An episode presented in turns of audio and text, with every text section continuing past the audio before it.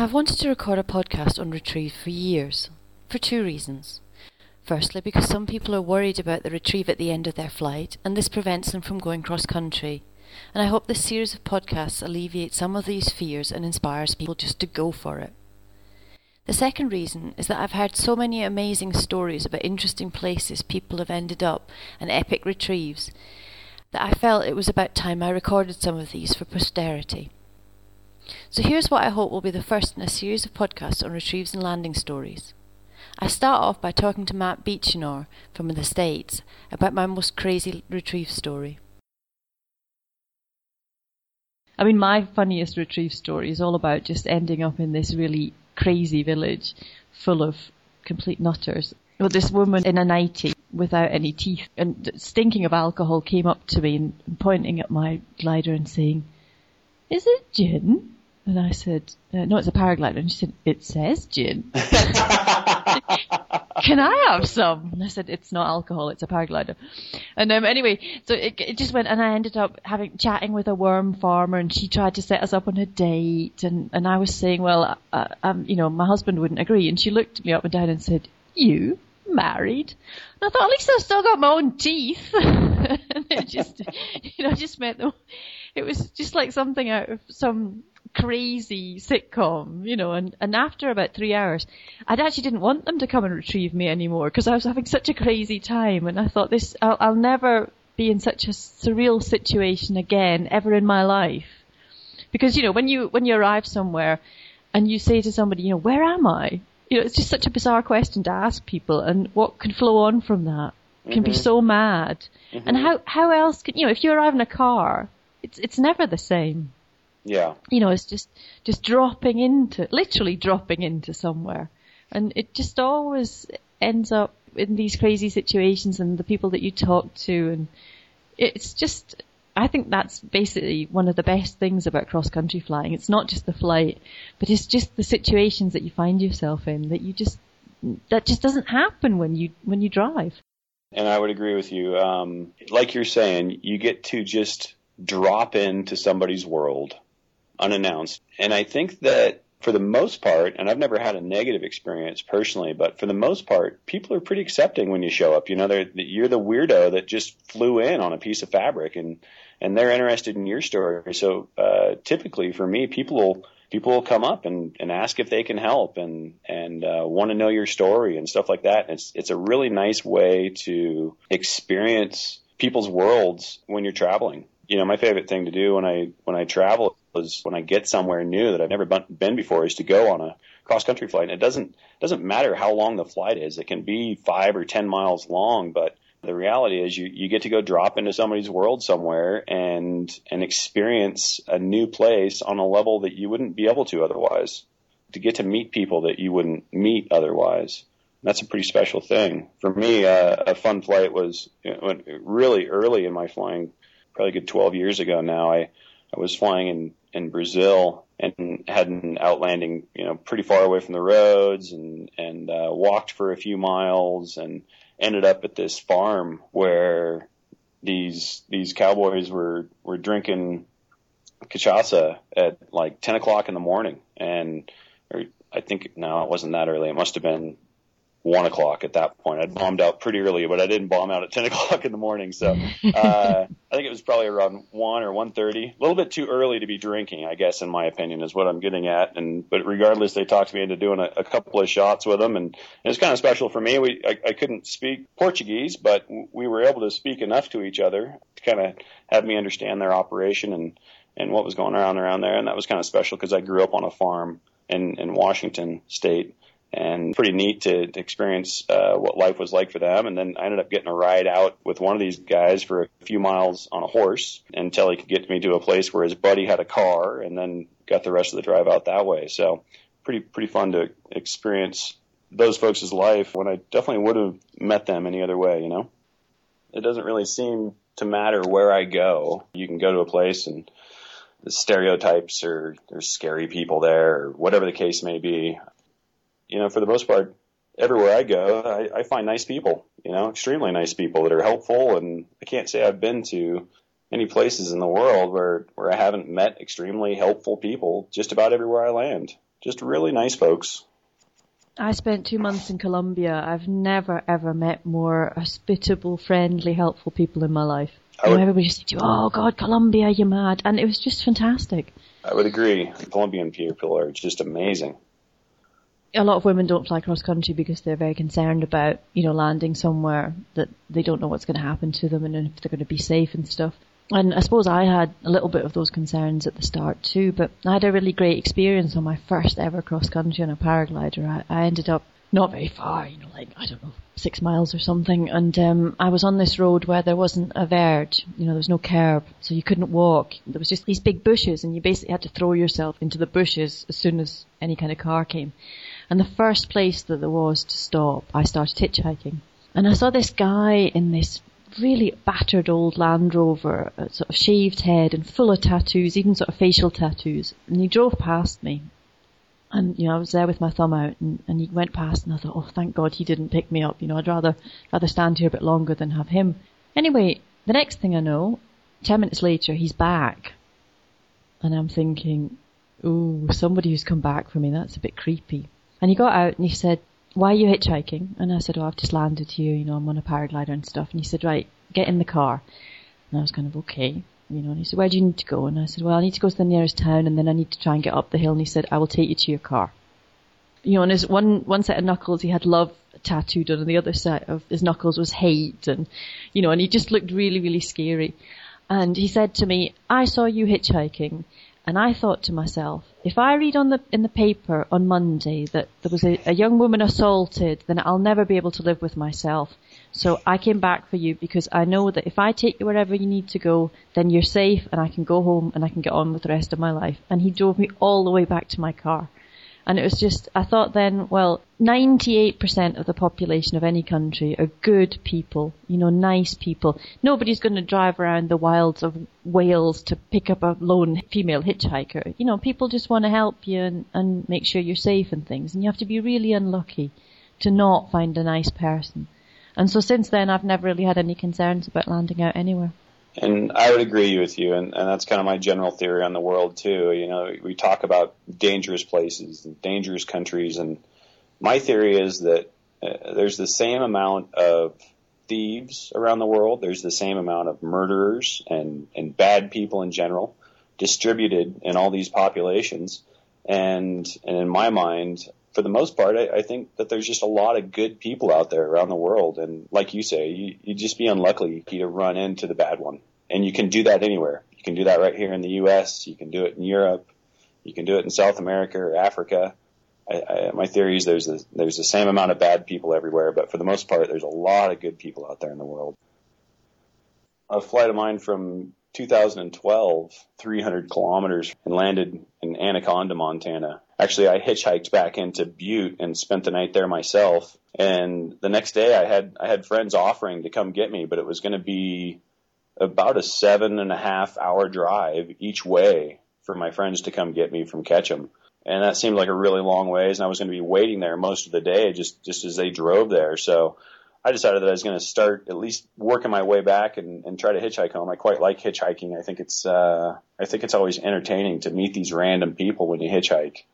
And I ended up hitchhiking the whole way home. You know, it was about 7 rides, I think, is what it took me to get home, and about 14 hours of hitchhiking. And I didn't meet anybody too crazy along the way. But what dawned on me throughout all those rides is that the folks who pick up hitchhikers, they're usually not interested in your story for the most part. There was several of those people, several rides that didn't even ask me what was in my huge bag. You know, I'm carrying around this massive paraglider pack, and they didn't even bother to ask me what was in the backpack. A lot of these folks, they pick you up and they've got a story to tell themselves, and they're looking for somebody to tell it to. Whether they're lonely or they're just going through something in their life, they've got a story to tell. And I think that you as a hitchhiker become a bit of a psychologist at some point. You're kind of a shrink for them. They get to pour their story out to a person that, you know, in reality, they'll probably never see again. And I had some of these people open up to me in the weirdest ways and tell me some really, you know, kind of deep stories, deep personal stories from their lives. that I don't think they'd share with a lot of people, but they'd share it with a stranger that they knew they'd never see again. I had this woman that was, telling me all these hard luck stories about her being an alcoholic and all of the mayhem that entered her life because of her substance abuse problems. She'd kicked it at that point. She was a couple years clean, but she was just going through all these stories of getting arrested and, the trouble in her relationships and with family. And she was literally, she broke down and was crying, driving down the road, telling me these stories. And I think it's really cathartic for these folks to kind of pick somebody up that they'll never see again and pour their stories out. And then you just go away. They never see you again. It doesn't matter if you tell their secrets to anybody because nobody knows them. Well, until you record a podcast about them. Yeah, sure enough. Yeah, no, I know exactly what you mean. I've met some really, like you say, random. Hitchhiking's really random. Yeah, it's fantastic. And, I really enjoy hitchhiking. It is half of the adventure of cross-country flying. The folks you get to meet, the trouble you go get into, it gets highly entertaining to get yourself home. It's certainly at least half the adventure. Well, I think in the early days, normally the retrieve story takes longer to tell than the flight story, and it's always 10 times more interesting. So. For sure. Yeah. Yeah. Go cross-country flying. It is nearly guaranteed to be the best adventure of your life. So just to illustrate some of the mad stuff that can happen, here's another one of Matt's funny landings. Probably a good 10 years ago, I was flying in Brazil, and we were flying in an area of Brazil called the Pantanal, which is just a large swamp area. The whole place is a swamp. We're flying off of a mountain that's made of iron ore. It's they're actually mining this mountain. They say if they keep mining it at the current rate, it's going to be gone in like 50 years or something. But as it stands, it's just this big, several thousand foot tall mountain in the middle of the swampland. And so the rule there is that you fly the roads all day long. You, even if it looks like a grassy field, it's probably chest deep water with alligators in it. So anyway, you'd go and you'd fly these roads as far as you could. And when the road ended, your flight ended. And that's what happened on this particular day. The road kind of came to an end, and we didn't want to keep going. So we spiraled down and landed next to this house at the end of this road. And it was a bunch of Brazilian fishermen that lived on the edge of this river. And the funniest part about it was that it was mid-afternoon, and once again, they were having some beers in the middle of the day. The funniest part about it was the fact that they were all wearing Speedos, and these aren't fit people. These are people that do not belong in Speedos. We're talking 275-pound or 300-pound folks. Just these huge folks that are in the smallest swimwear you can imagine, and they were extremely welcoming and happy to have us there. And we sat down and had a few beers with them, but it was pretty entertaining to be sitting around with essentially a bunch of naked folks around the table drinking beers in the middle of the day. Here's a funny retrieve story from Jug Aggarwal. He had just moved to the US, and talk about being picked up in style.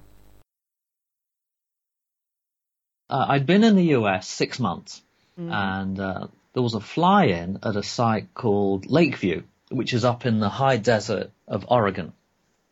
And launch was from a mountain called Black Cap at around 8,000 feet. And I'd been flying with this chap called Bob. This was a particularly good day. We got up and I was flying with Bob, and we were basically went over the back.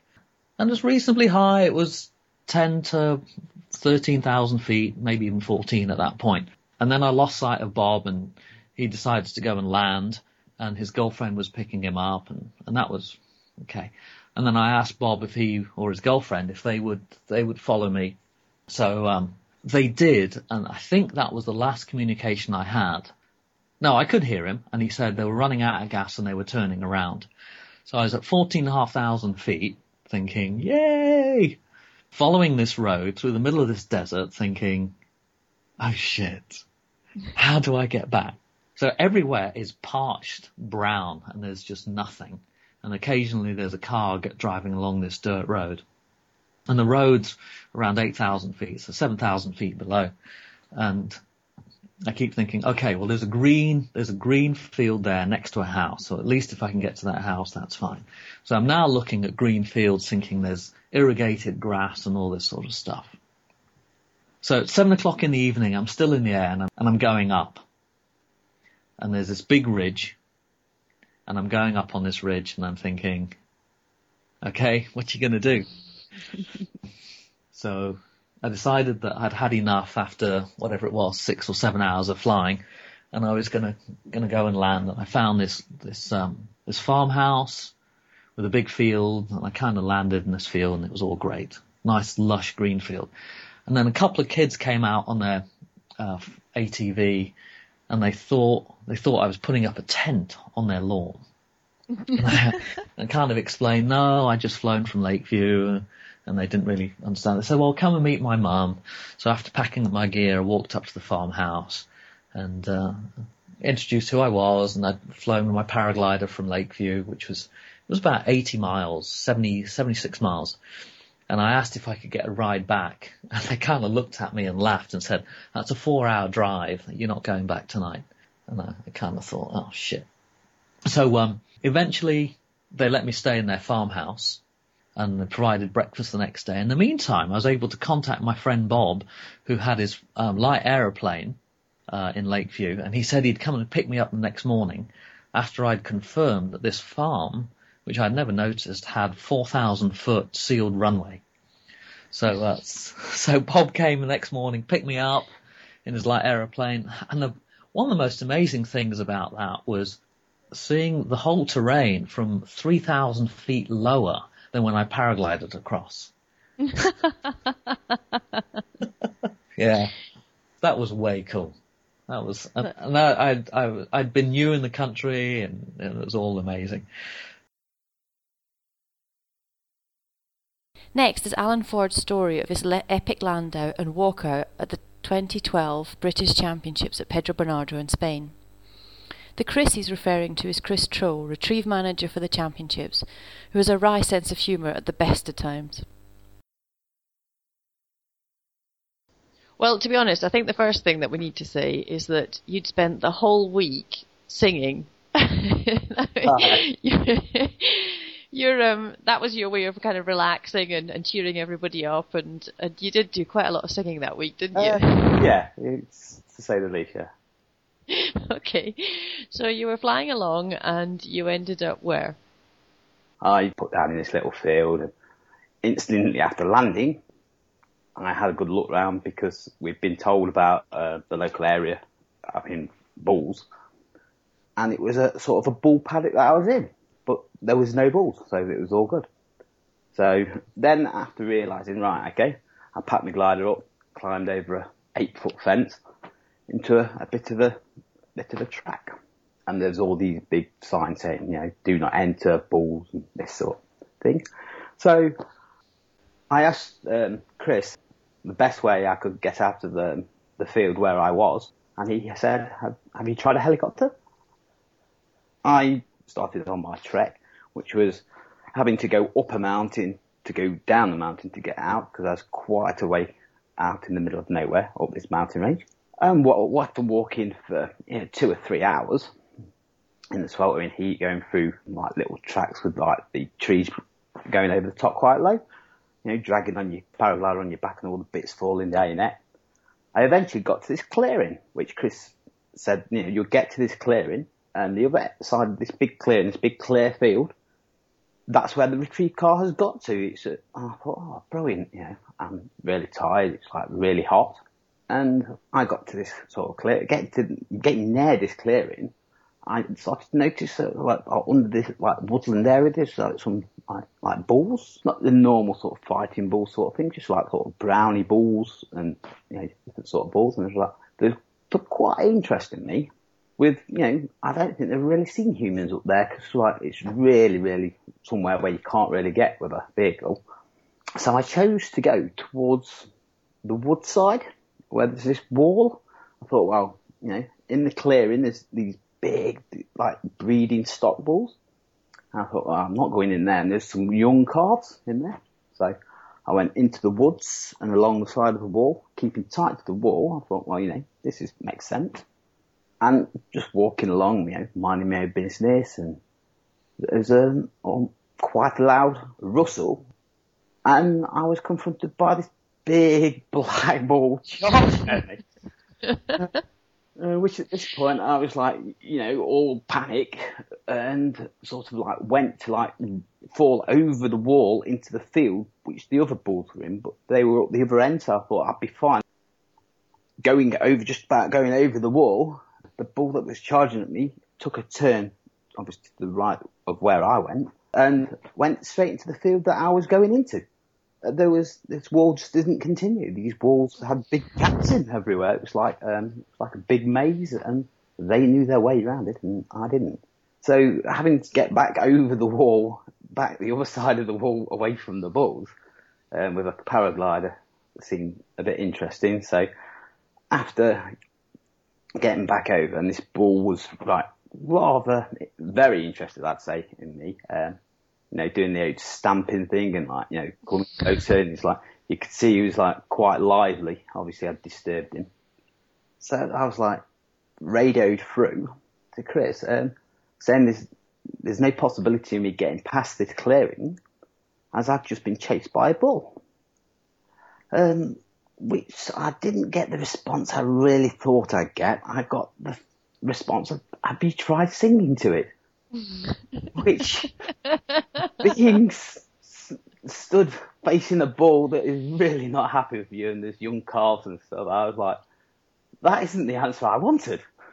No, I can laugh about it, but at the time it was quite a serious position I was in, because everywhere there were these bulls and you couldn't see them because they were under trees and things sheltering from the sun.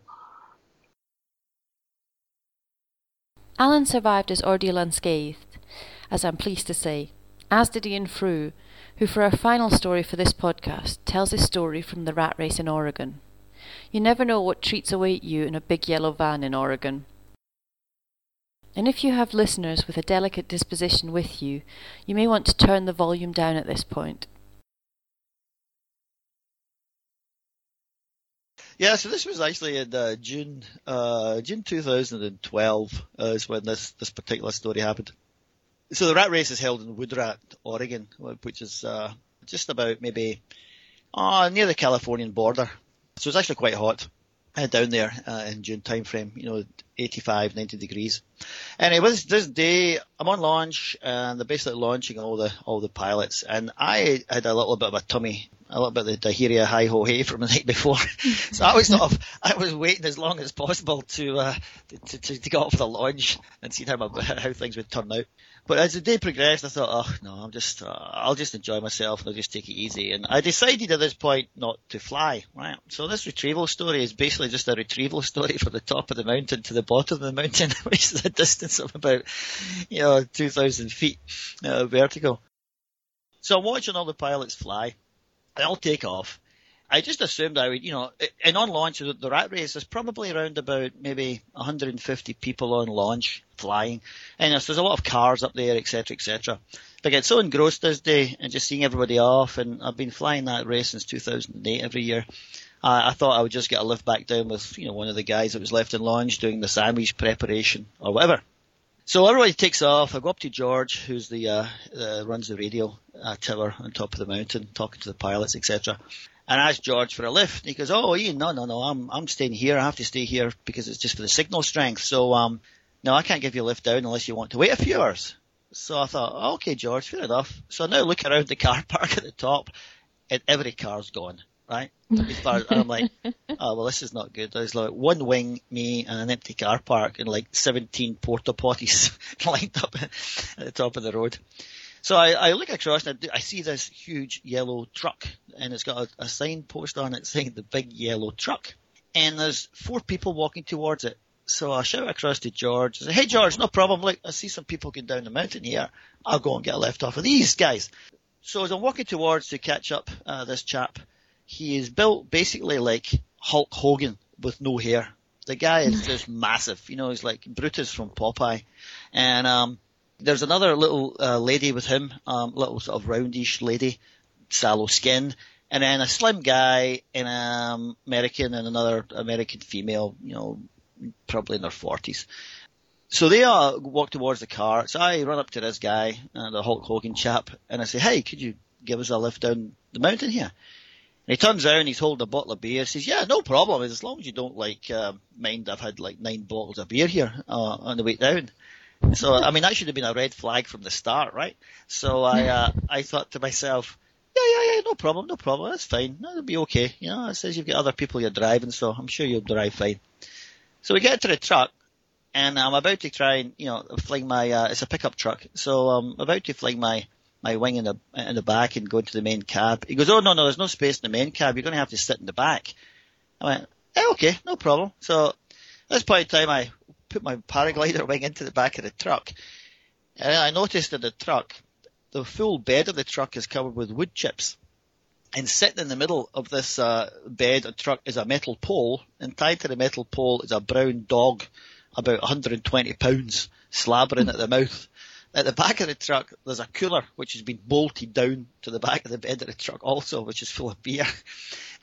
So on either side of the cooler, there's space for about 1.5 people, right? So I'm looking at this wood chips, and the dog's obviously been doing its business all over this place. So I managed to find on the other side of the cooler, I put my wing, and I climb in the back. So I climb in the back, and I sit down. And then the car takes off down the road. So as I said, we've only got like 2,000 feet. It takes about 20 minutes normally to get down to the bottom. So I thought, I'll be fine. So the dog, in the meantime, is not standing on the wood chips. The dog is actually standing on a little raised platform right behind the cab of the truck. And it's like slippy and silvery. So I'm now wedged between the cooler and the right-hand side of the truck. I'm sitting down, and the dog is on this little platform. And off we go. And the road, of course, since it's a forest road, Judith, it's a pretty bumpy. And the dog is slipping. The dog now starts standing on the bed of the truck with all the wood chips. And he's still a bit wobbly. So now he backs himself up towards me, you know, because I'm sitting at the back of the truck. And he just sits his crotch right down on top of me, right? So I have this 120-pound dog now sitting on top of me, jammed at the back of this truck. Meanwhile, because it's got big slobbery chops, I've got the slobbers from this dog with the wind blowing straight in my face as I'm flying down this truck, right? So I'm thinking, oh, God, this is just, okay, it's only like 15 minutes to go. You know, by this time, we've travelled about 5 minutes, and a truck comes up to a stop. No, okay, what's happening here? And it comes up to a stop, and out the back, the little Caucasian white female, who's in her mid-40s, she jumps out the back. She's holding like a 25-ounce can of margarita mix with vodka, or whatever the hell it's in the damn thing, tequila, I guess. And she actually is pretty intoxicated, and she staggers up to the back of the truck. I says, everything okay? She goes, yeah. They just sent me in to come and see you and keep you company on the way down. I says, seriously? Yeah. So she tries to clamber into the back of this truck. Of course, at this point, the dog's still sitting on my lap, right? So she shoos away the dog, gets him off, and then I says, well, I'll move the bag and you can sit over on the other side of the cooler, the left-hand side of the truck. She goes, no, I'll just squeeze in here beside you. Now, this lady is, you know, I'm like, she's probably about maybe 145, 150 pounds, right? A little bit small, so she's not thin by any means. And there's a very small space between me, the cooler, and the right-hand side of the truck. So she jams herself in right next to me between the cooler, and puts her arm around me, and then bangs a truck with the other hand, says, let's go. So, of course, off we go down the track, and she starts chatting to me. Meanwhile, the dog realises the truck's moving again. He decides to come up and sit himself right my crotch. So now I've got this intoxicated female to the right of me with her arm around me, and this dog still slobbering its way all over my face as we go down this road.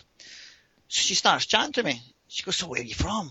I said, oh, I'm from you know, Seattle. No. Your accent. Where's your accent from? I said, oh, yeah, I'm from Scotland. She goes, that's a great accent you've got, you know.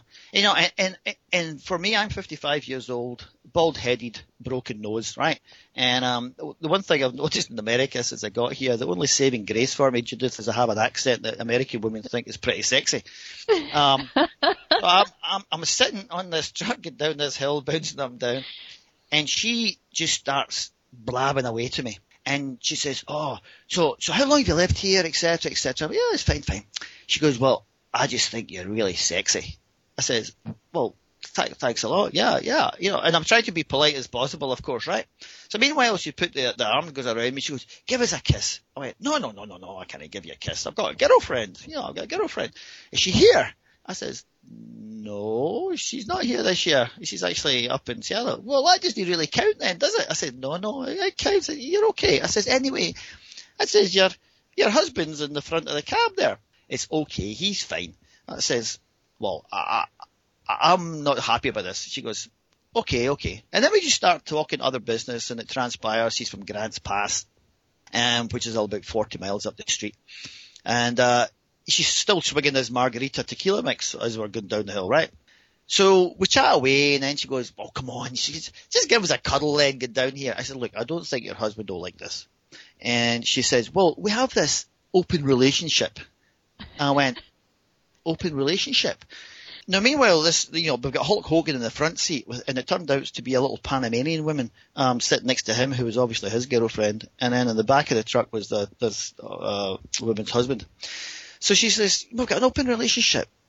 And she goes, like, I said, well, what do you mean, like, open relationship? She says, well, we're swingers. I says, excuse me? She goes, swingers? I says, what, you mean like dancers? She goes, no, swingers, you know, we all get into a room and take our clothes off and just screw each other, senselessly. I went, okay. She goes, I says, so, what do you want to do? Like, she goes, well, they sent me round the back of the truck to keep you company to see if you wanted to go up to, Grant's Pass. I said, no, I'm not going to Grant's Pass, right? So, of course, you can still have this image. She's telling me all this while this dog is still sitting on my lap.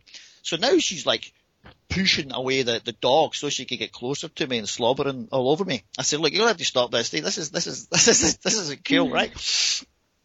So now I'm starting to get a little bit worried. I'm thinking, this is funny, because at Woodrat Mountain, we're going down the back of the mountain, and the mountain twists and turns, and now I'm out of sight of anybody, right? There's nobody here. So the next thing that happens is the truck stops again. I went, oh, thank God, you know, they're going to take her out, right? Truck stops and is in this little U-turn of the road. Can't see anything in the little dip, right? And then I hear Hulk Hogan starts to scream and shout at his girlfriend. I mean, just the top of his voice. I went, oh my God.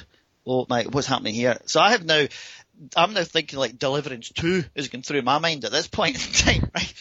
I sure like those lips, boy. You know, and she now starts screaming and shouting to see what's going on in the cab. Right?